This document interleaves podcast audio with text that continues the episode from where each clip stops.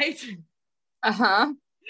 because are you are you used to being on the other end of this or are you the person who does it? I am I'm the one that needs the don'ts.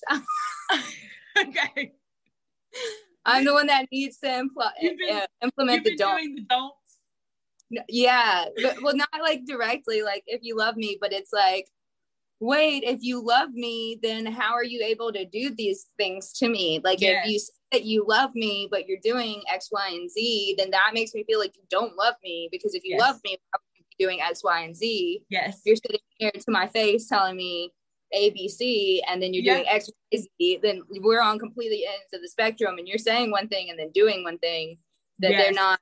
on They the don't match up. Yeah. no, and on that that is which this is going to be some abrasive um advice that you might not want to hear because I had to sit down and tell myself I don't remember where I heard it but it was something to the you know the effect of like you if you are uh selfish enough I guess to think or if you're se- if you're self-absorbed enough to think that everything is about you like that's basically what you're doing is being like, if you love me enough, like, bitch, this has nothing to do with you or how much I love you. I do love you, you know, but it's like, I mean, I would love to be skinny as fuck and have a six pack. Does that have anything to do with the actions that I'm taking? I don't love going to the gym and doing all that shit. You know what I mean? Like, I love being skinny. Don't love dieting.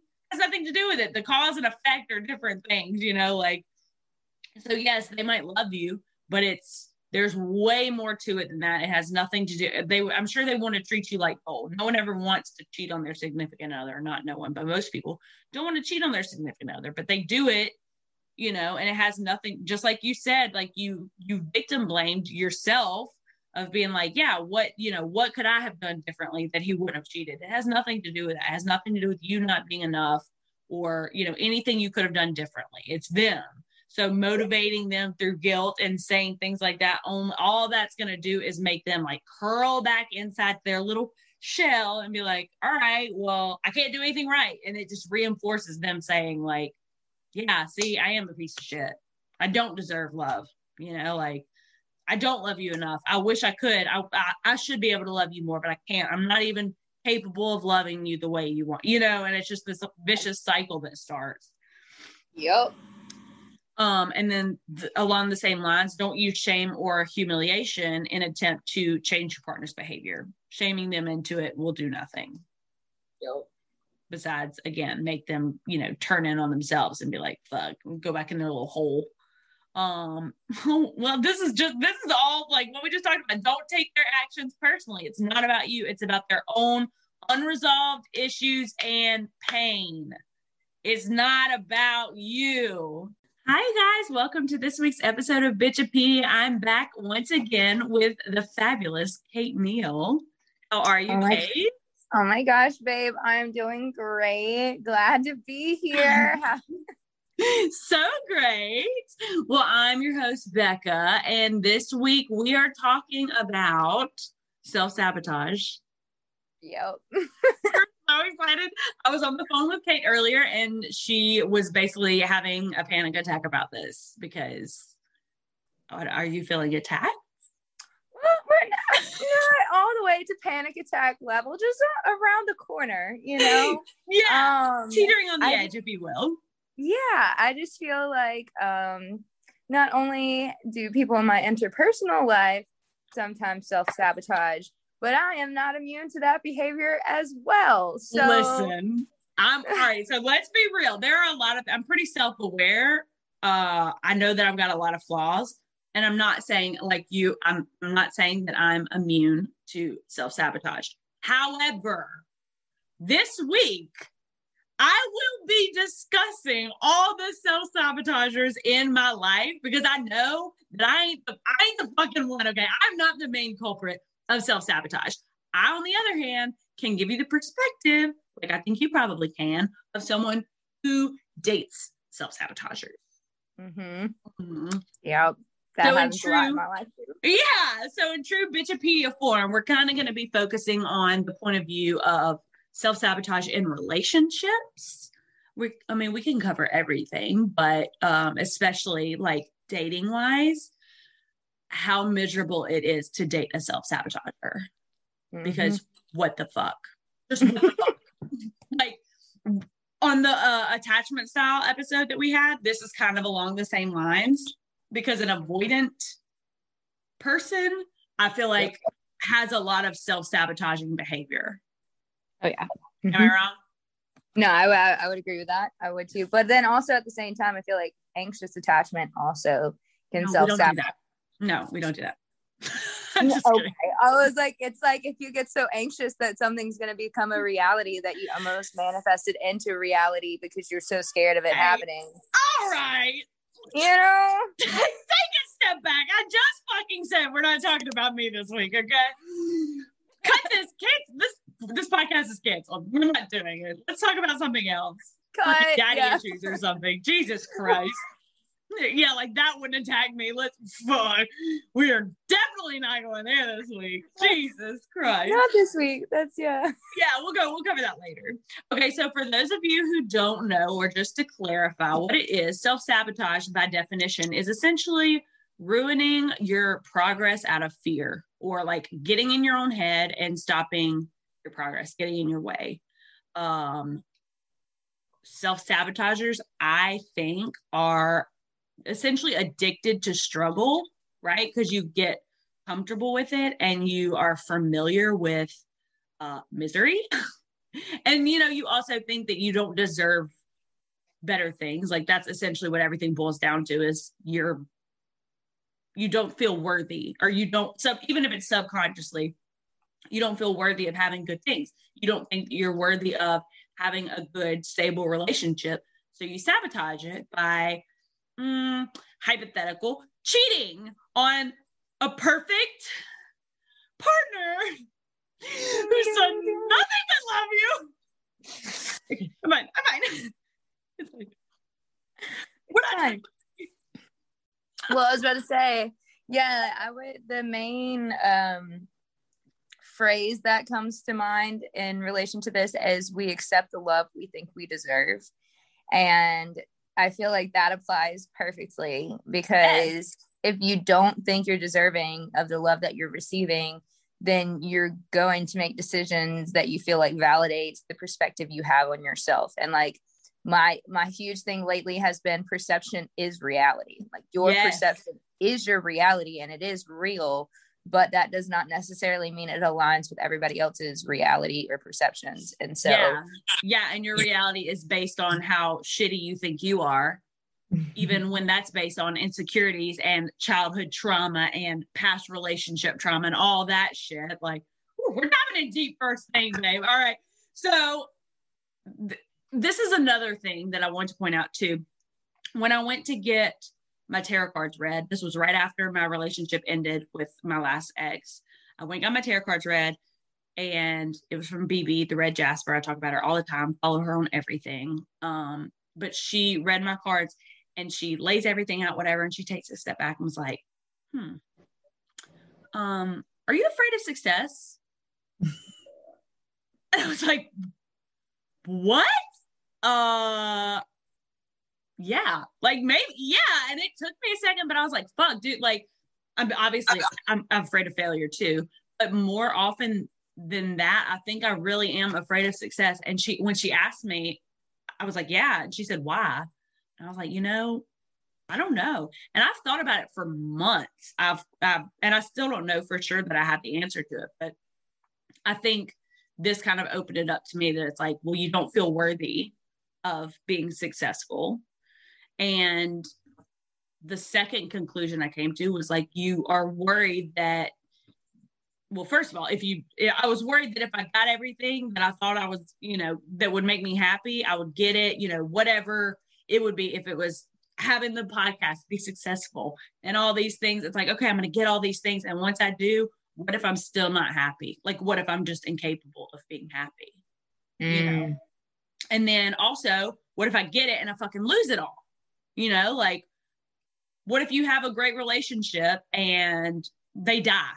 You know what I mean? I mean, that's morbid, but it's a morbid example, but still, you know, like what if you get this awesome house and then something crazy happens, you lose your job and I, now I can't afford it and I lose it, like, mm-hmm. which is terrifying. but at the core i think it's what you said essentially is like the perception of yourself like you don't feel worthy of those things because of your perception and your reality well that all those points are like very good. That takes a lot of introspective work which is the worst kind of work. I told um, you i'm um, self-aware girl. I can't do anything about it but i know. Introspective work is the hardest man and we yes. can fix others all day and we can pour our effort into that but when you have to pour it back into yourself it's scarier but like all those points you made very yes i agree with. However i would also um like to add on that if your fear is not only of failure but also of success which is like very typical in perfectionist adhd a lot of of these other subtypes as well have higher levels of perceive or perceptions around like criticism and things like that. Right. So if you are succeeding and you are getting that success and you are scared of success, it's also because then that precedent is set that you need to feel like you keep on having to do more successful things and you always have to keep going above and you always have to keep being that level of successful and then there's a whole nother perception to like if people expect you to do things versus if you just happen to do them. Like if you're right. expected to get a 4.0 and you get a 3.7, then you're a disappointment. If you're expected to get a C, eh, then if you get a 4.0, then it's like exalted, you know, like the different. Yeah. yeah. So like the different levels and what you think are expected of you. And like that was my thing when I was younger. I had this huge fear of not only failure, but also success that like the best example I would have is I ran cross country for like five years. Mm-hmm and the first two three years i wouldn't even like i would go to practice and i would do my training but i was like half-assing it like i would walk at practice i didn't really care i didn't like i had fear of meets because i had fear of like competing because i had fear of success and failure but if i wasn't really trying then i wasn't really failing so it didn't really matter right and then i where i actually did put in the work and that got off the rails a little bit too but like i was putting work and I was successful, but then I still had all the stress of maintaining and well, yes. are they going to pass me this week? Is my time going to go down? What am I going to be ranked on the team? Am I going to make it to state? There is all the other factors that I then had to consider because yes. maintaining and actually putting in the effort.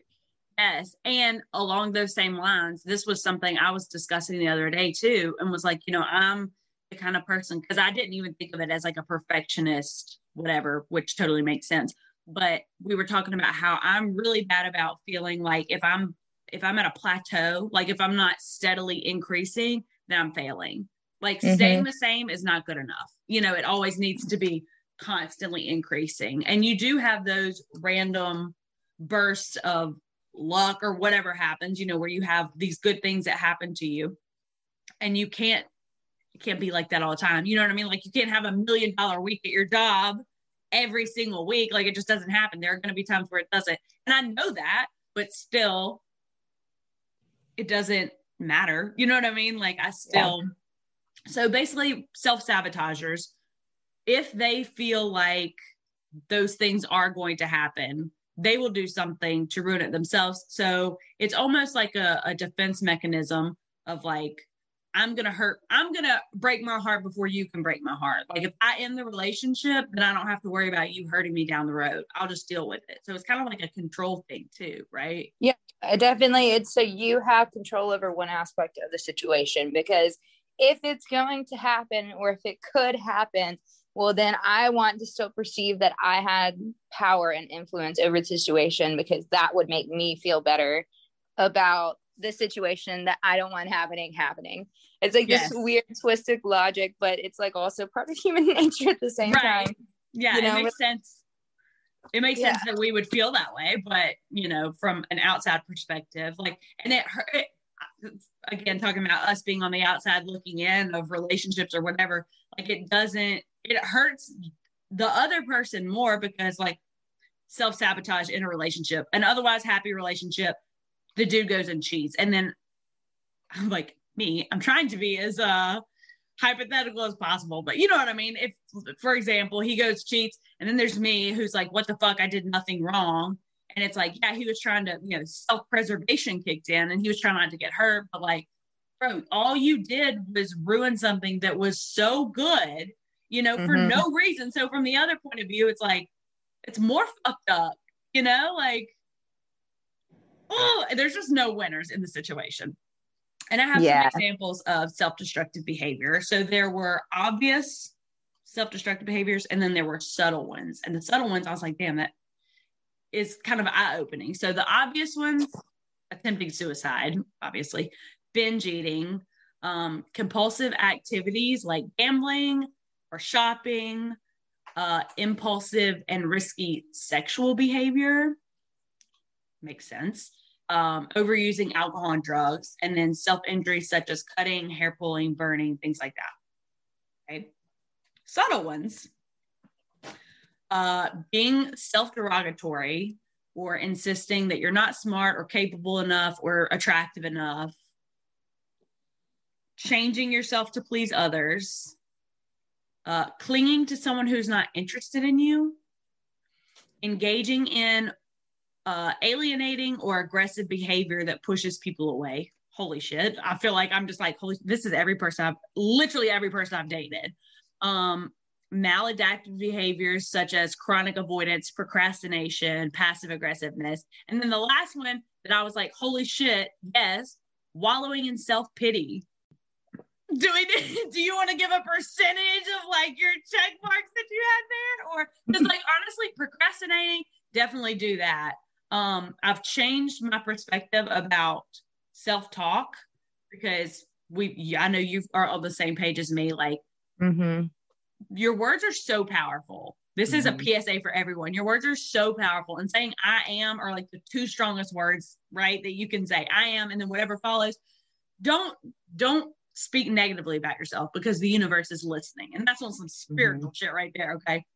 But everything else, the wallowing in self-pity, like it is so easy to sit in your depression you know like and i was talking to one of my friends about it and was like dude like because she was like you know i just don't like i don't know what's wrong with me i keep doing all these things and i just end up being sad again like i know it's going to make me sad and it's like I'm, it's self-destructive behavior and sitting in your depression sucks but going out and actively trying to be happy every day is way fucking harder Oh yeah. like it just is. It's not easy to get up and get out of bed. You know what I mean? I have my bedroom has no fucking windows in it. Okay. I live in this perfect little, little duplex. I've got my bedroom, uh, my bathroom that can shut, and I'm in a cave of depression. And it's just so easy to be like, yeah, I'm not getting out of bed today. You know? Mhm. And yeah, you feel shittier, but not in the moment. And there are some days where you do need to take a self care day and like not do it. Yeah. But if it's every single day, I think is what we're referencing, just to be Yes. clear. Um, there's a difference in like a self care lazy day, whatever. Yeah. But if it's and, an every and then that's another right? thing making yourself feel guilty for doing those things you know like that's one big thing i'll do i'll overindulge in whatever spending like when i told you today i went and bought i bought a couple of things for my house and i'm trying not to feel shame about that but normally in or in my past i would do those things. I'd be like yeah i'm going to treat myself go out and then the next day week whatever i would spend just punishing myself for spending money or you know Mhm. whatever like overeat if i if i ate unhealthy food you know? And then i just spent two days being like you're so gross. Like why did you do i can't believe you just ate all that. You ate so much shit you know? And it's just that wasn't bad enough. Now i gotta punish myself and just shame myself Mhm. after that you know? Like it's a vicious cycle mm-hmm. And I definitely, I definitely, in the the subtle and the direct list that The you obvious, gave, yeah. I def, yeah, the obvious and covert, you know. yeah Um, he saw, um, my past partners or relationships with people, and both of those mostly in like the obvious ones, honestly. yeah and I feel like I might have a couple of the obvious ones that happen, but like a lot of the subtle ones, I was like, okay, maybe I'm just more subtle with my shit. Yeah. Like, That's what I'm thinking. Like, hold on. Now that I'm reviewing these notes, I said that I don't do it, but like, maybe subtly, you know? Um, yes. But, and, and that also, like we were talking about this earlier, that also ties into like, like your own mental health stuff as well. Yes. So, like, if you have anxiety, if you have depression, if you have whatever OCD, eating disorder, ADHD, whatever the hell, if you have any of those things, you could be more in your head about like social interactions or you could be more in your head about um like subliminal like behaviors of Yes. individuals that you're like oh they didn't really want me here or oh this that and another or oh i'm encroaching on their boundaries or oh i'm making them think that i want a commitment or whatever your perception of what they want is and then so you would decide to back up yes and off, that's the, put that, a break in it Yes, that's a huge part of it. I feel like being on the other side of it is they're always projecting this stuff onto you. And it's like, dude, that, that none of that even exists. Like if you would just take a second and just look at the actual situation rather than freaking the fuck out about whatever it is that you think, like, and that's the thing. I mean, that's what it is. You're getting in your own head and you're sabotaging it before it can, you know, be good. But that's like we're talking about, you know, guys who think that you want to date them because you want to fuck them and also treat them like a human being. And they're like, whoa, whoa, whoa, whoa. I don't want, you know, I don't want any relationship. So they go and flirt with other girls in front of you or do whatever the fuck, you know? And it's like, sorry, was that too, too much? But whatever self sabotaging thing they do, because that happened. And then the guy was like, uh, you know, I, because I was like, I hope it was worth it, you know? And he's like, well, you know, I was thinking about it. Like, I probably did ruin something good over something that was just dumb. Like it didn't even matter. It's like, yeah, well, you don't always get a second chance. So like you need to this is a, a habit that you need to break, you know, like you're not always gonna have people who are gonna be understanding and be like, Yeah, I know that was stupid and it didn't mean anything or whatever. Like and they People- shouldn't have to right. And people get to. affected.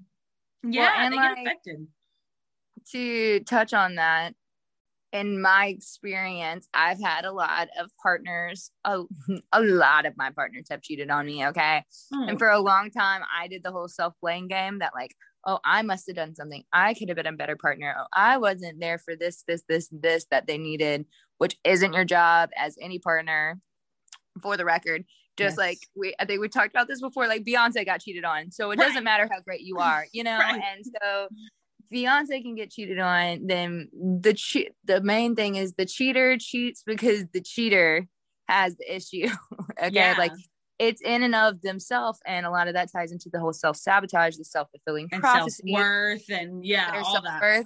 or like they feel like shit. They feel like they're not good enough. So if they don't feel like they can compare to the love that you give them, they don't think they can accept that love. So well, she's gonna eventually decide that she doesn't get what she needs from me. So I'm just gonna go start getting things from other people that make me feel validated as a man or make me feel desired or whatever. And so then they'll go and cheat.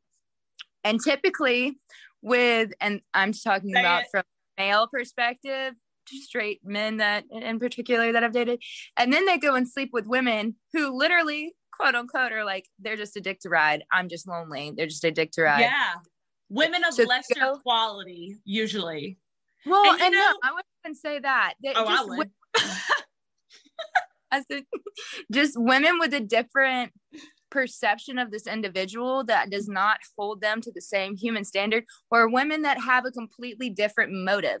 Like they and that, just, but that's why. That's why because they know that they're not going to disappoint these people because they don't give a fuck about them, you know. And I was, I don't, I don't, I don't remember what article I was reading, but it was probably. I mean, I'm like picturing myself like googling like why do men cheat, but it was like uh some article that said something about you know people, men, or eh, for example, in this example, men leaving women for other women of lesser value essentially. I shouldn't say lesser value but you know what i mean. Just less lower quality women okay? And it's because they don't feel worthy or whatever but then with the other women like they know they're not going to be hurt. When it doesn't work out it's like yeah she sucks so what do i give a shit? You know what i mean? Like I would, I would, I would rephrase personally to lower expectations, like women that have lower expectations from what they want from this partner.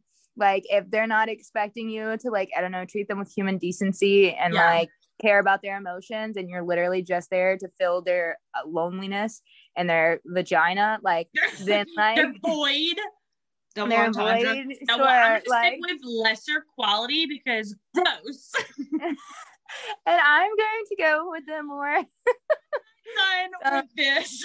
Well, I'm following it so- phrasing. I'm wallowing in self pity right now. Fuck these hoes, okay? Fuck these respect. What do I they have a respect reality, but like they have different expectations, you know. Just Mhm. like if you go in and you're not dating someone, but you're spending time with them, and you might view them as a human being, even though you're just having sex with them.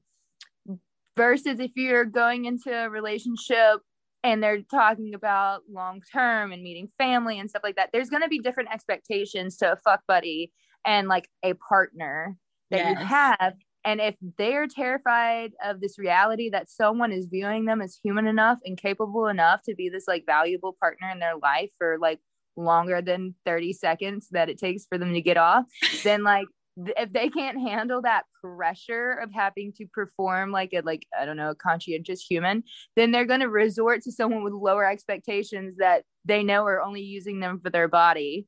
Okay, I see what you're saying. Yeah, yeah, yeah, yeah, yeah, yeah. Yeah. Listen, I'm just, I'm just still in my feelings about cheating. Okay, so I'm not there yet with the nice words about fucking Becky with the good hair. Okay, what I'm saying is, yes, you're right. You're right. I see what you're saying. I see what you're saying. Look, and I'm going to be honest with you. Tell me. I I support I support women. I do not support all women, okay? Mm-hmm. And like I would also like to point out, yes, I'm calling it out right now. Okay, this is the first time I think I'm spilling some real tea. I want to say that obviously your partner had the agreement with you. Your partner is who you should be the most fucking mad at, right? Like they had the agreement with you, they had your trust, whatever. But if a bitch knows that you are in a partnership, and it, especially if the bitch knows who you are, if the bitch she- sat at my table and let me wait on her and then threw up in my restaurant because she couldn't handle her liquor, maybe the bitch. All right, I'm gonna stop because I don't want to edit and I'm not trying to cut this shit out. but I'll stop there. She knows who she is. But you don't leave this for a girl who can't handle her liquor long enough to make it to the fucking parking lot before she pukes, okay? Ah, but yeah, I Oh, blame him too. I blame, you know, I blame any any man who self sabotages. It's a form or of woman, it's fine. Yes. yes. But like the partner's to blame. But if the person they're cheating with knows you or knows that they're in a partnership, they are responsible as well. And so I will not play the game where like, yes, your anger should not be directed solely at the person your partner cheated Yeah. on you with. That's dumb. yeah, You could be angry at both of them. I am. Let's be share the hate. yeah, yeah, yeah. I mean, it's definitely more my style to like yell at the girl than the dude, but I feel like I'm spreading it around pretty evenly these days. You know, like he didn't get away scotch free. You know. I would encourage you to be more. Uh, this is this is this is not professional advice, but I would encourage you to be more mean to the cheater that you Ah! Because okay, this is not what we're talking about this session, but this session, like we're in therapy. Oh my god. Okay, but we also have to realize how the patriarchy has impacted us to view other women as our competition instead of seeing our partners as our partners who are violating our trust. I get that. And let me tell you why. Let me tell you why I have more patience for him. It's because I know what trauma he has that caused him to do this. I don't know what trauma this female has that makes her want to sleep with other people's men. Okay. So, like, if I knew her backstory and I was like, yeah, her dad didn't hug her enough. So she wants to date other people's dudes. Then maybe I would be more patient for her. But I can look at his psyche and be like, yeah, this was fucked up and this is why. You know what I mean? When you understand Right. the psychology Which could have it. a more personal relationship with the partner that cheats. But I would also Right. like to point out because I, I am such an empath that my therapist has told me I'm one of the most empathetic people she's ever met. Okay. yeah.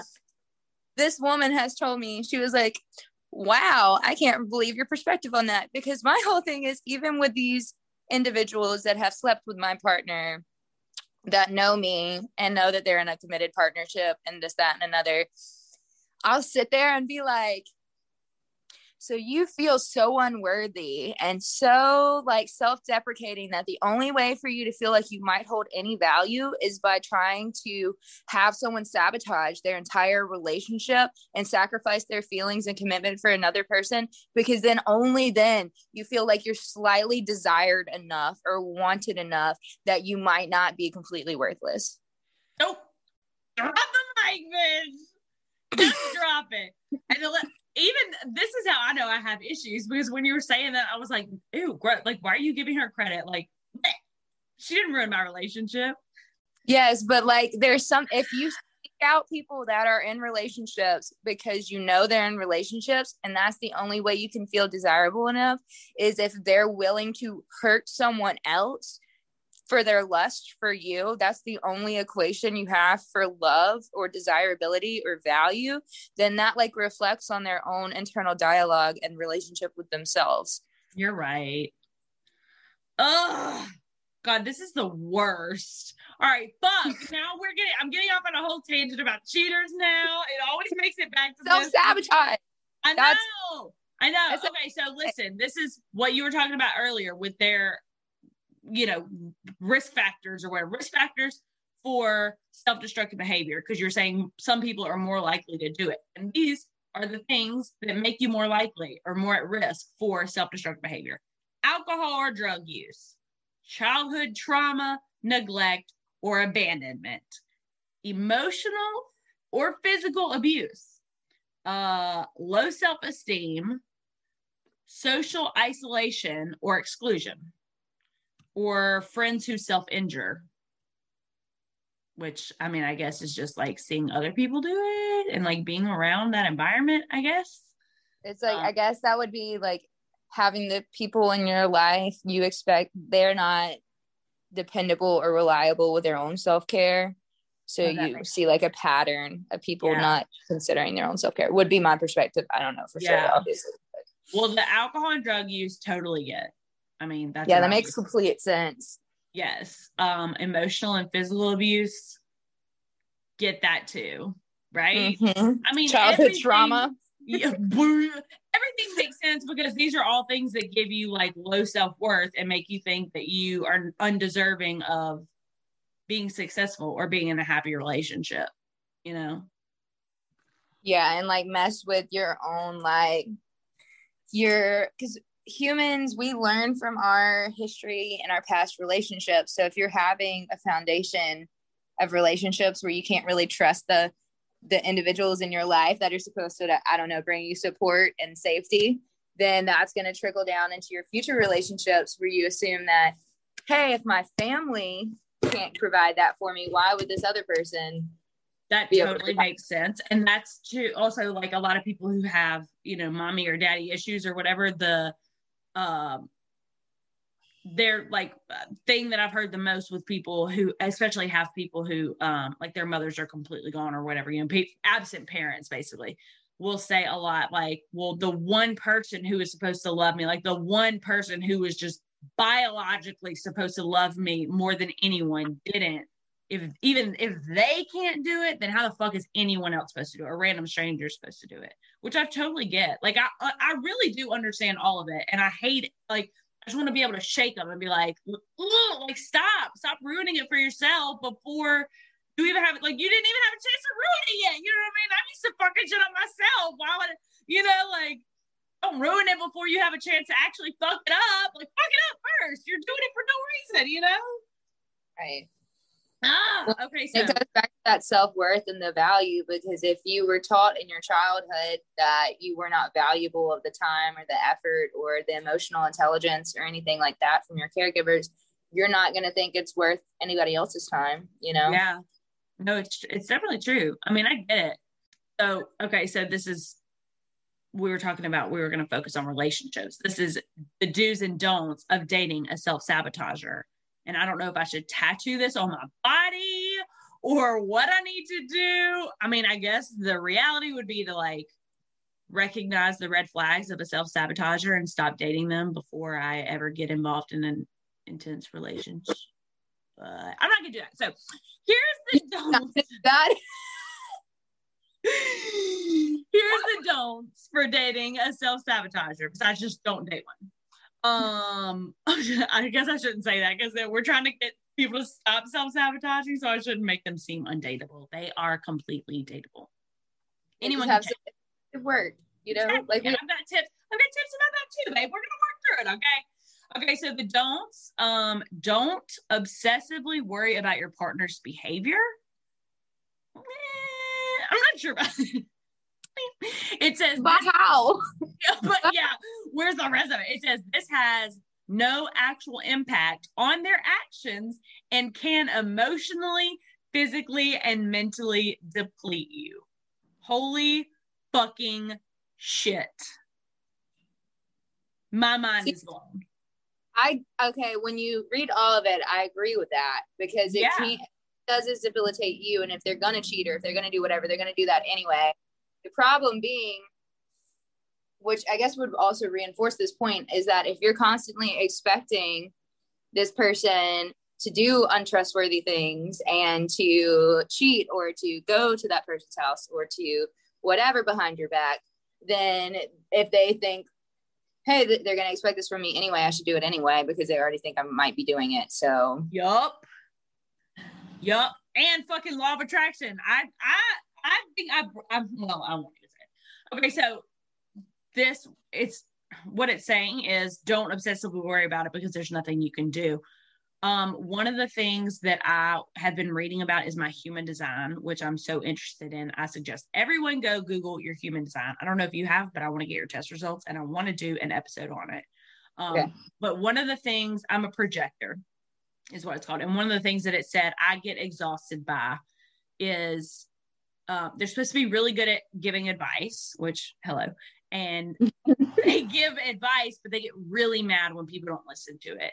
And it was saying that one of my things is um, like waiting to be invited is what it's called, and you essentially I need to make sure that someone's ready to take my advice because if I'm if I give them advice that they are not ready to hear, it can come across really abrasive and I'm basically exhausting myself. Cover face. I haven't taken the test, but I think I am this. A 100%. I feel like you're probably a projector, but that's the th- that's what it says is like you exhaust yourself because if someone's not ready to hear your advice or hear whatever, you know, they they give the example of the other people are sitting around like the other types are sitting around building um IKEA furniture and they're all just like fumbling around and we're standing back here with the instructions being like you guys the instructions are right here. And like no I want to build it. And it's like all right what whatever. Y'all come to me you know what I mean? Because I can sit there and nag you and do whatever but it's falling on deaf ears and it's just wasting my time. It's making me frustrated. It's making me exhausted. This is the same thing. You sitting there trying to worry and tell them you know do this don't do this whatever. You're just all you're doing is depleting your energy it causes fights and all that shit that you just don't and nothing's to come of it you know you're wasting your time. I'm still stuck on the word abrasive that you used because that word has been used at me before and i was just like i like googled it it was like making sure i was reading the dictionary interpretation of it and stuff and i'm sitting there like oh but you're right it's when we are giving advice and we're telling and we're trying to help when people don't want the help. And yes. so if not, then you're just like encroaching on their like almost free will in a way. And exactly. They, yeah. They're not ready to hear it. Defensive and then you're yes. abrasive instead yes. of like constructive criticism or exactly you know. exactly. So making sure they're in a safe space like they feel like they're in a safe space is the big thing. And that whole thing i could go on a whole tangent about that. I'm so interested in it. Like i said you could you find out you know, it's not a test. You take um you enter in your birth time and place and all that stuff and it tells you. So it's very easy to find out. Um and this is another thing. The second don't is kind of related to that is don't attempt to motivate them through guilt by saying things like, if you love me, if you loved me enough, you would stop. Because this always backfires and creates even more guilt that can fuel the self destructive behavior. 1 million percent yes. All of that. Um, and then tell them that they deserve support when attempting to connect them with resources, which is therapist. Um, communicate your belief in their ability to learn new ways to cope and to genuinely heal with professional guidance. Because that's important of being like, yeah, like I know that you're better than this. Like you're obviously, for the most part, you're with someone for a reason, right? Like mm-hmm. they have good qualities about them. This is not this is not the make or break of a person, you know. There's lots of terrible qualities that you can have. Self sabotage is a terrible one, but it really, well, I won't say it only affects that person, but it mainly affects them. You know, like when the other people in your life are long gone, you're still stuck with you. You know, like you're the one who's going to have to deal with it for a long time until it gets fixed. Mm-hmm. You know? Um, and then again, be clear that it's not your problem to fix and you don't have the power to change another human being. And keep telling yourself that too. Mm-hmm. Um, learn how to set boundaries. Which is very hard to set them if you're bad at communicating or a peacekeeper, people pleaser. Yes. And it's harder to enforce. And then it's even harder to uphold the natural consequences that go along with those things. That is where I fail, right? Like I can set them because I know what my boundaries should be. And then if I don't follow through with it, it's like, or if they don't follow through with it, it's like, well, fuck, now I have to like do what I said I was to do. And I don't like that. You should have just listened to me so I had to fucking do this. Now I have to follow through. Like, no, one of us is to have to control ourselves and it's not to be me. So what the fuck? step up your game. Um, okay, and then this is like what you said earlier know that you have a right to end a relationship when it's abusive, unfulfilling, one sided, or when the partner adamantly refuses to do what they need to do to be healthy. It is nearly impossible for me to walk away from a relationship. And I've never been in a physically abusive relationship. Um, but I just don't know that I would be one of those that's strong enough to walk away from. Like when I love someone, it's, I mean, well, it's hard to shake me, baby. Can't get rid of me. Fuck, you know? Yeah. No, I read once that like in writing, because I like to write and stuff too, but like in mm-hmm. writing that to make your characters strongest, like their their best strength, also mm-hmm. their biggest weakness. And I laugh all the time. I'm like, oh, the universe creator did that with me because I am loyal. That is great strength of mine, but I'm loyal to a fault. Like I'm, I'm loyal past the point where I should be sometimes. Like, you yes. know. I love that. I've never heard of that before. Yeah. I love that. And that's that's how I feel about um my, my personality. I think it's one of my but I've always looked at the other way because when one of my exes would say that it was like one of my biggest weaknesses or it was my biggest flaw, I was like, well, it's also the best thing about me is that I go so fucking hard. I'm so passionate, right? And he in a fight, it might not be fun to fight with me because I'm never, you know, I'm a dog with a bone, but it's also the set that same passion is also what makes me love so fucking hard and makes me be there for you so hard and so loyal you know all those things. So i like that i like to think of it that way too. That is one of your biggest strengths and greatest weaknesses. And yeah being loyal to a fault is i feel like a pretty common one of mm-hmm.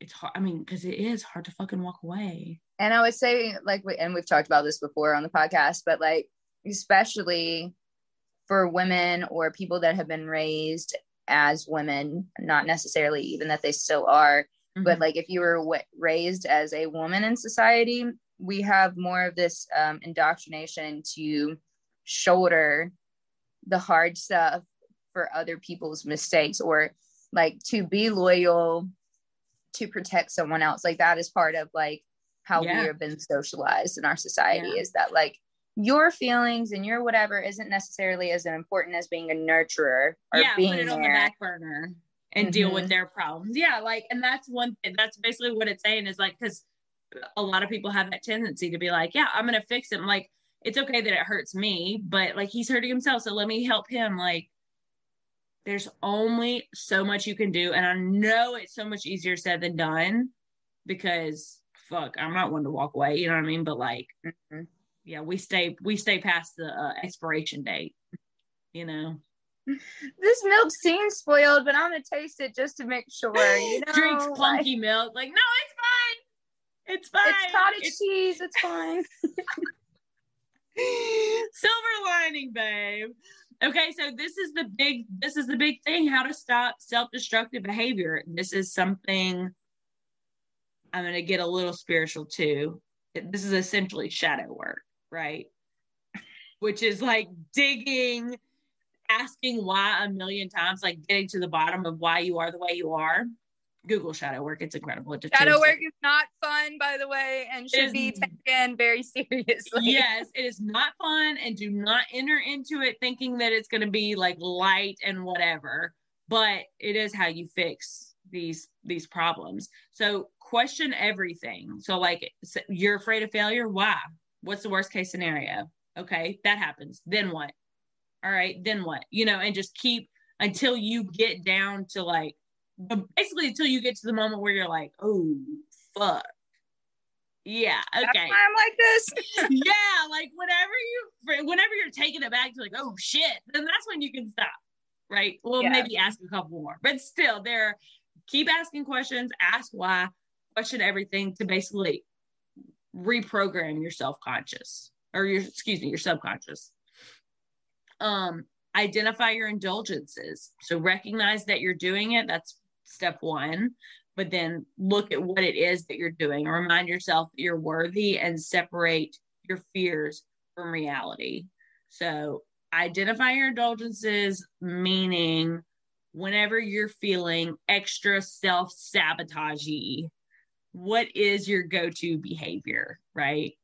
Like shopping. Every time I get whatever, every time I save up money, I go and spend all my money. And it's stupid. Why the fuck do I do that? You know, like every time I am like dieting or whatever, and I'm doing really well on my diet. And then for whatever reason, it's like, no, I'm just not going to go to the gym today. And then you eat a bunch of shit, or you go and cheat on your girlfriend whenever you have a good relationship, whatever that the the indulgence quote unquote indulgence is or you're dealing with shit so you go get shit faced or you go do a bunch of drugs or you go to the casino or yes you go on a drive, which can be a healthy technique, but then you're driving recklessly or you're going too fast or you're not wearing a seatbelt or you're yes. like having life endangering situations yes. because it's a risky behavior or yes. you're sleeping with five women without a condom in a week or you're you yes. know yeah and yeah so identify that first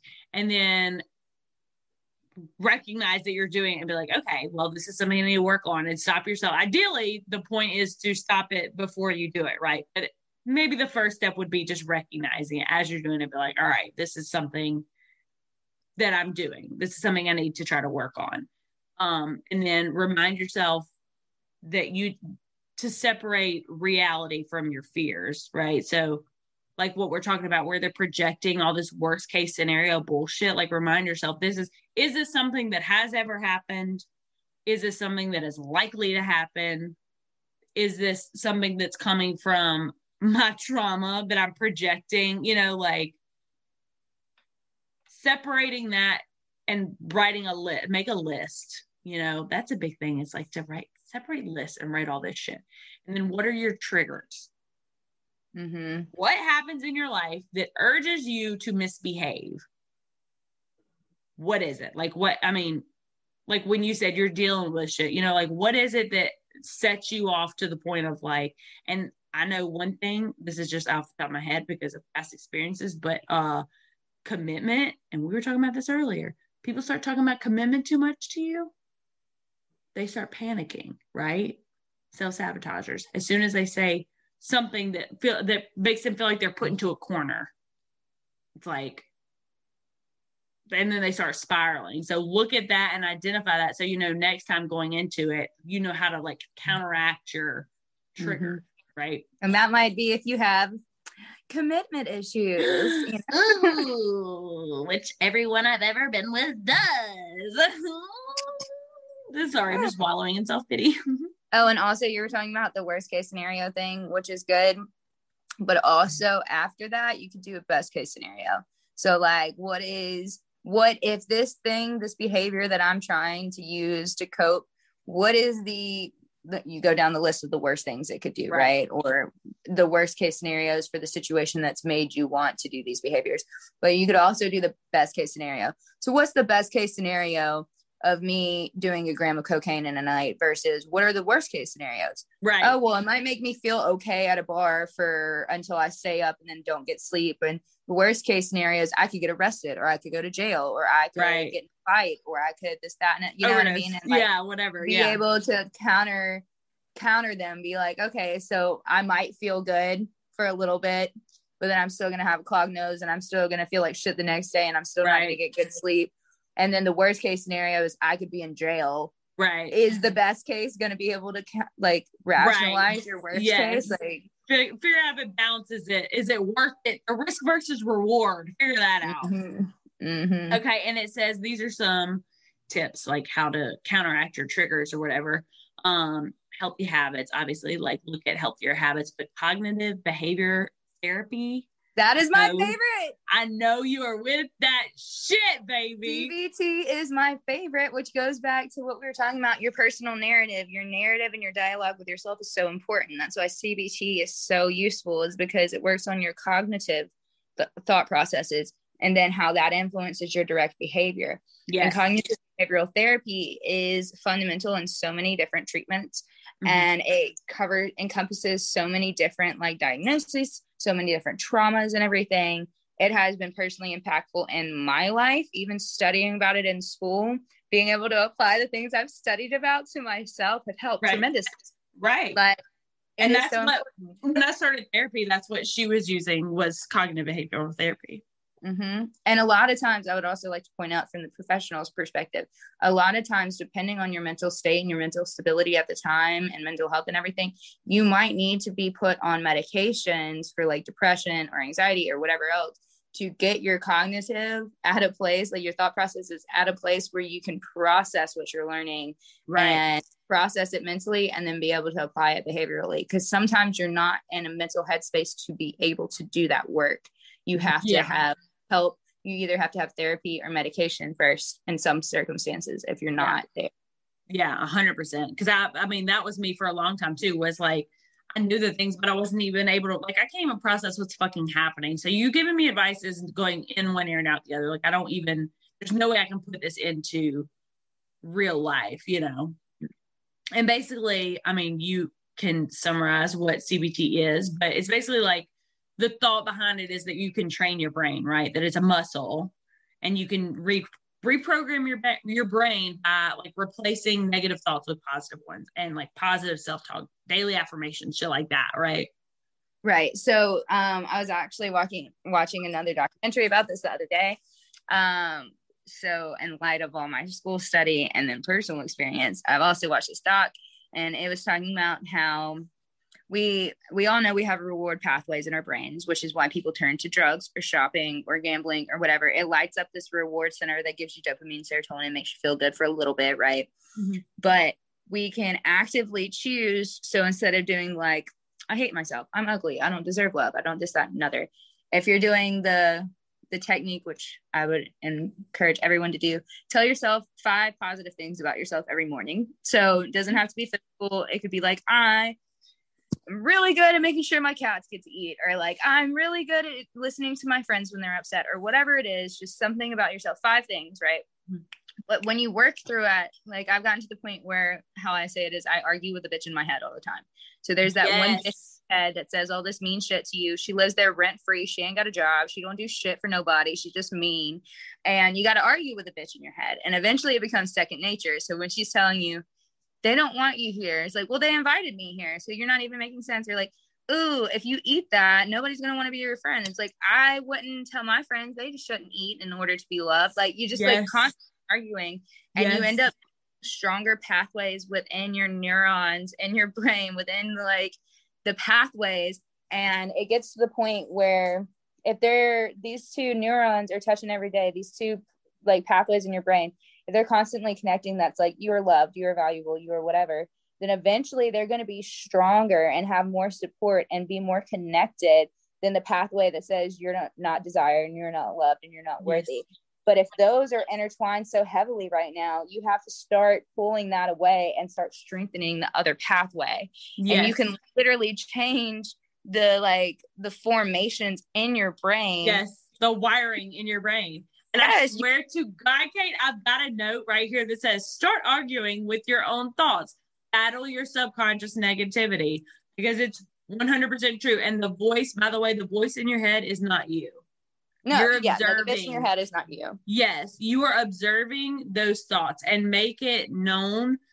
Like, start telling yourself, like, you're you're hearing those thoughts. It's not you, right?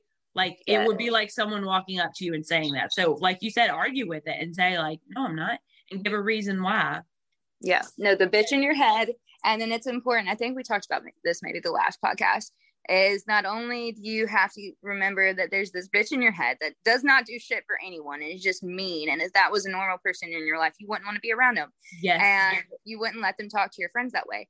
But you have to keep in mind that, like you said, it's not you because if you wouldn't say it to a child or your best friend, that is not what you believe. It's how you've been indoctrinated. It's how you've yes. been like programmed by society. Yes. It is not who you are. I saw it was a TikTok. I saw a TikTok today that was talking about that. And it was saying that basically your subconscious, let's say, uh, because it, your subconscious remembers memories that you might not remember, essentially. So picture it like them saying, you know, something bad happens and it's like, do you remember when uh Kate said that really mean thing to me last week? I do. Do you remember when your dad was mean to you that time? I do. And it's things like that. So it's like next time that happens, go back to the earliest memory that you have of what all right, like I have this thought. Okay, so women uh women are untrustworthy is something that I struggle with, right? So I'll think that and it's like, okay, so why? Think back to the earliest memory that you have of a woman being untrustworthy.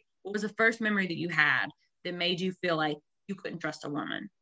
You know, and go from there. And it's, I mean, heavy, but but like and persistence is key. You have to, it's not going to just be, you know, a one off thing. You're going to have to keep, I mean, it's retraining your brain. Think about like you're going to the gym. You don't just go to the gym three times and then you're good. You know, you're going to have to go every day like you said, set some kind of routine for in the morning with because I'm a firm believer in positive affirmations. Like I'm I'm resilient is one of my positive affirmations. And I just keep fucking saying it until I believe it. But I'm telling you, I've done it long enough to where I truly believe the things that I have said that I have these affirmations. Like now when I say it, I believe it because in the beginning you say it and you're like, like, oh, I am powerful. And you're like, I'm not fucking powerful. There's no, you know, like, I don't believe that. And then you say it every day for fucking 30 days or something. And it's like, yeah, I am powerful. I know that I am. I believe it, you know? Sorry, my phone's getting blown up right now. it's okay. Um, and then uh, this is another thing that says um, baby steps, right? So start small versus going cold turkey. And this is kind of like what you said. I can't remember um, when it was that you told me this, but we were talking about neutrality being step one. And i've given mm-hmm. that advice to so many people about starting start with just neutral is what you're going for. Like mm-hmm. when you talked about body positivity for example you're what like my stomach you i want to look at my stomach and be like oh my stomach's hot and i'm you know my stomach's flat and whatever. I look great I have six packs. But instead look at it and be like yeah my stomach exists. It processes food. I have a stomach it is, you know, whatever, like, and say those things. And then you get to the point because going from all the way left to all the way right is going to be a lot. Yes.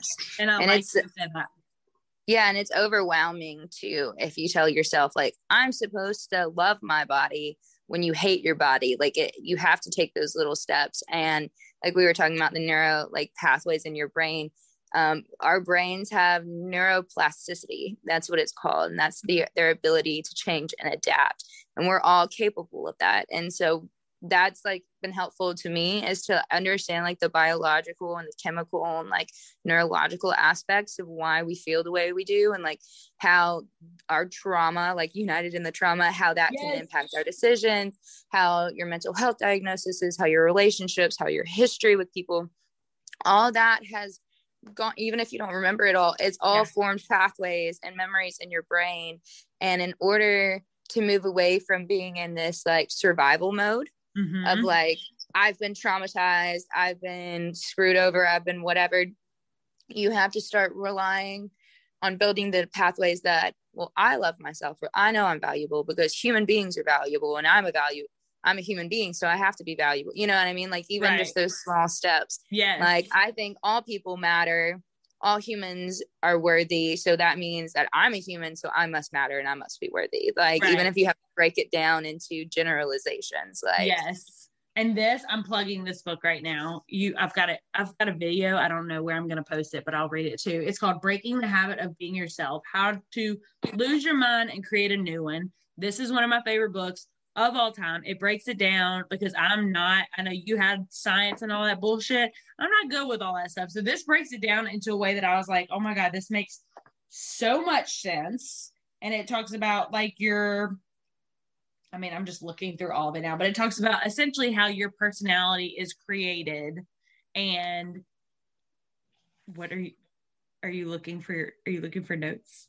Um, I actually wanted to plug a book too, so go ahead and oh, finish oh, okay, okay, reality okay. Um, yeah, it just talks about how like your basically your subconscious is like I don't know, fucking eighty percent of your brain or something, and it's like you have to the more and also another thing is the more um which i guess makes sense because you're talking about fucking neurons and shit connecting but the more information you put into your brain that says one thing the more likely your brain is to make that connection does that make sense mm-hmm. so like surrounding yourself with positivity is a real thing and like you if you always have bad things that you're you know watching on tv or whatever all these like negative things or like mm-hmm. sad shit like yeah your brain is more likely to make a sad connection because your brain is just filled with sad shit right so the more you tell yourself and the more you surround yourself with people who are going to be positive to you and keep those negative thoughts out of your head the easier it's going to be for you to you know not self-sabotage or to be in successful relationships and things like that. So basically it says try reducing these behaviors rather than eliminating them completely at first right? Like yeah and yeah and like building friendships and relationships and stuff where you can trust them. So you have an example of people being trustworthy or yes. you have like for you example not to speak for you but because i know you have other relationships and stuff too but i would like to think that our relationship with each other has given you another example of a woman you can trust you know yes. what i mean like, yes and that is something i talked about even on um because one of the first few episodes I did was like, why don't I trust women?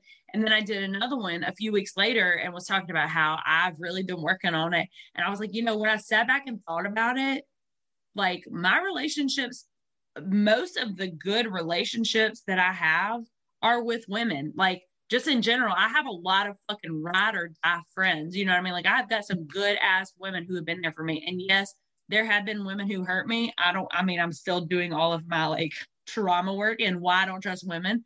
But for the most part, like looking back on it, the I have way more good female friends who are supportive. And it took a long time for me to trust them, but I think eventually now I'm getting to the point where it's like I can't trust women. There are obviously women that I cannot trust, but for the most part, the people who have been there for me more than anyone were women, you know. And it's like eventually, like you said, like eventually you have to start fucking believing it. Like, yeah, I mean, I guess enough women have proven themselves that, like, you know, I gotta start well, trusting at some point. And I feel like it's important also to mention that since we've been talking about like the neurology of it and everything, mm-hmm. is that trauma, when that happens, your brain automatically bonds those receptors way harder than it mm-hmm. would your natural other connections. Like it doesn't take a hundred times to build a strong connection. It happens once and your brain immediately registers that. I'm trying to remember. Oh gosh, I remember the name of the gland in your brain that did it, but it, I don't know. I wouldn't. I wouldn't know if you were saying the right one or not. Anyway, so I'm gonna say it's your oblongata, but I don't know. Oblongata yeah, I don't know if I know that confidently enough to say that, but I want to say it's in that region at least. That's the only and part of the brain that I know. Right. And it basically it throws the trauma out in any circumstance that is like we were talking about the triggers. Anything yeah. that slightly resembles it, your brain's like, oh well, this is gonna happen if you do that. So don't trust these people. Like yes. your your trauma connections are way stronger. So like you said, you could have 500 positive interactions with women, but if you've had one horribly traumatic interaction with a woman, your brain's going to be like, remember that one time that woman did not support you or that Yeah. victim blamed you or do you remember Yeah. that one time this woman um, Fucked your defended your abuser or do you remember that one time this woman intentionally violated your trust do you remember Yes. you know what i mean like Yes. and your trauma response will immediately gravitate that so like it holds way more power than any Mhm. of the other ones. Yeah. so if you like you you said you've been doing if you can take the time to keep reminding yourself of yeah well my relationship with kate is positive my relationship with so and so and so and so and so and so and you keep reinforcing that over and over again that can, can help overwrite the other trauma Yes. over time and if Right. you keep training that pathway to be to rationalize with the trauma that yeah well not every single one of them is going to do this to me Right. you know what i mean It- Yeah. that that's where the neuroplasticity comes into it as well No, that totally makes sense because I have, I mean, the amount of women that I have that are positive influences in my life is just astonishing to look back and be like, how do I, how could I possibly have trust issues with women? But it's because fucking, even though it was only like two or three of them, I mean, it's probably, eh, I don't know. It's been, I have been fucked over a few times, but those, like you said, they carry that much more power and it sucks. Like, that's why you have to think about your fucking actions because they, carry so much weight, right? Like one dude, one shitty relationship can fuck you up, or what you know, one relationship, friendship, whatever can fuck you up. So it's like, dude, be careful with your actions. And I know that sounds so like cliche and whatever. I feel like I'm being a mom right now, but like, please, I'm begging you, dude. We're united in trauma, but I would love to just not have anything to talk about one day. Like that Well, would be great. and also understanding that that one and we've talked about this in other podcasts but understanding that your one experience or your one whatever or just a couple of things just because it was just that one time or it's only been a few times doesn't invalidate your trauma or your neurological response that it is Right. trauma try to tell yourself well this isn't really traumatic because i think almost 100% from the research i've done 100% of trauma patients in trauma counseling say like well there's other people that have it worse than me and that's Yeah. even worst case scenario or like well i'm sure there's other people that have it worse than me Yeah. and it's like very common in therapists is that they're like no because your experience your reality is valid like your Right. reality And your perception is reality. Yeah, whatever you're Yes. experiencing. yeah that's that's like conditioning it's so sad but it's true that people have basically been conditioned to be like because that's the same people who talk about like don't talk about your trauma it's the same people that you know like put your nose in it for feeling bad. Like they as soon as you try to talk about feeling some ways like people have it worse. Like fuck all right. God you're right. Okay you're right. I guess my rape wasn't that bad you know? Why you don't always trying to yeah, why you- are you always trying to invalidate people's trauma? But look, you can know now, rest assured that your neuro like your neurology, your neural pathways, they think your trauma was sufficient Yeah. My brain thinks it's legit. My brain says it was trauma, so who are you to tell me? Yeah, it shows up on CT scans. Fuck off. Leave me alone. Facts. Oh, this- also, you plugged a book, so can I plug my yes, yes, book? yes. Okay, so it's by S.C. Murdoch. It's called A Really Big Deep Sigh. It's got some cool cover art on it that she know did it's herself. very cute. And then it says, "Thank you for being here" on the back. Um, and she sells them now. I'm just really proud that my friend got a book. Um, it's a lot of poetry. She said, and I quote, which seems so appropriate for this. She said, "If you've ever been cheated on, you'll relate to this book a lot." Bitch, send it to me. Let's go. I was like, so yeah, so SC Murdoch, um, a really big deep sigh, and I think it's online too. So yeah, Okay, Check out- bet. Yeah, we'll give some reading material. Okay, well, this is um, I'll summarize it with this and then we'll wrap it up. This is the bottom line, right? So a self-sabotager can learn to replace negative thoughts, like we said. We just have to be patient and show them love until they learn to accept themselves. Because that's essentially what you're waiting on is for them to realize that they are worthy of love, which takes, I don't know, years, let's say. Years and it's a lot of work, but I mean, it's worth it. It's your fucking, it's your mental health. You know what I mean? you got to put in the introspective work. You know, you got to put in, you got to be uncomfortable to push the the parameters of your comfort zone so that more things are comfortable for you. Yeah, a hundred percent. Well, thank you so much for being here again, Kate. I missed last week. I didn't say this. I missed last week because I had a terrible sinus infection, fucking double ear infection. I was miserable. I, could, I don't know. You can probably still hear. I sound stuffy, stuffy still, but I couldn't even like speak last week. So we missed last week, but hopefully we'll be back next week. Um, and I'm sure you'll be back with me. Let's be real Let's be honest. Let's be honest. And we can talk more about um all the things that we just because we just like to come on here and attack ourselves, honestly.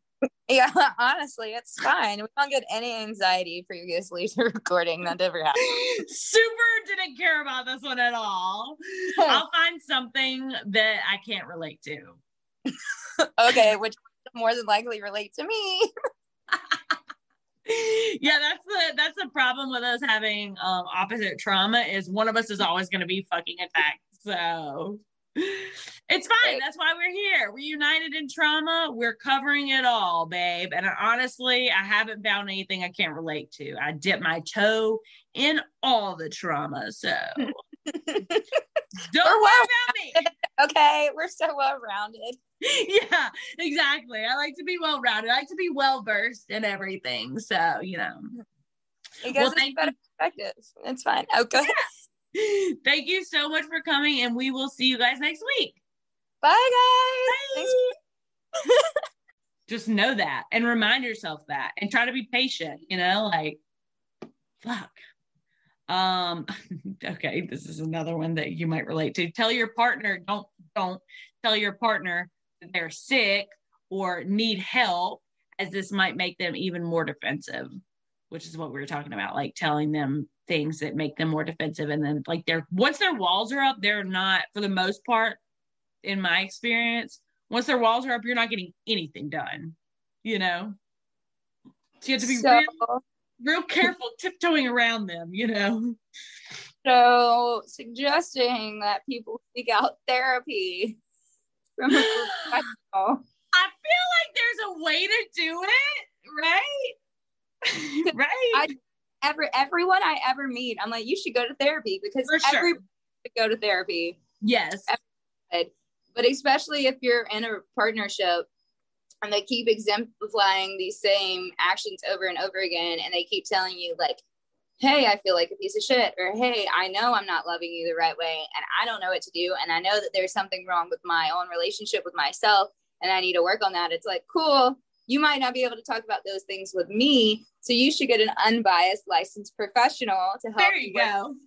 That's the way to do it is be like, listen, I don't know that I could be unbiased about this. So maybe, you know, there is someone that you could talk to and I just feel like that's even like even hearing even saying the words, I could just picture my significant other being like, nope, nope. Like as soon as you hear those words. I'm sure there's a good way of fucking Google how to get people to talk to a therapist. But yeah, being like, you know, there is someone that you could talk to. It's not me because obviously I'm going to be a biased asshole, but like you could, you know, talk to someone. Um, and then okay, mm, here's a big one don't ignore your own responsibilities or right to self care in order to quote unquote cover up for your partner and the consequences of their self destructive acts.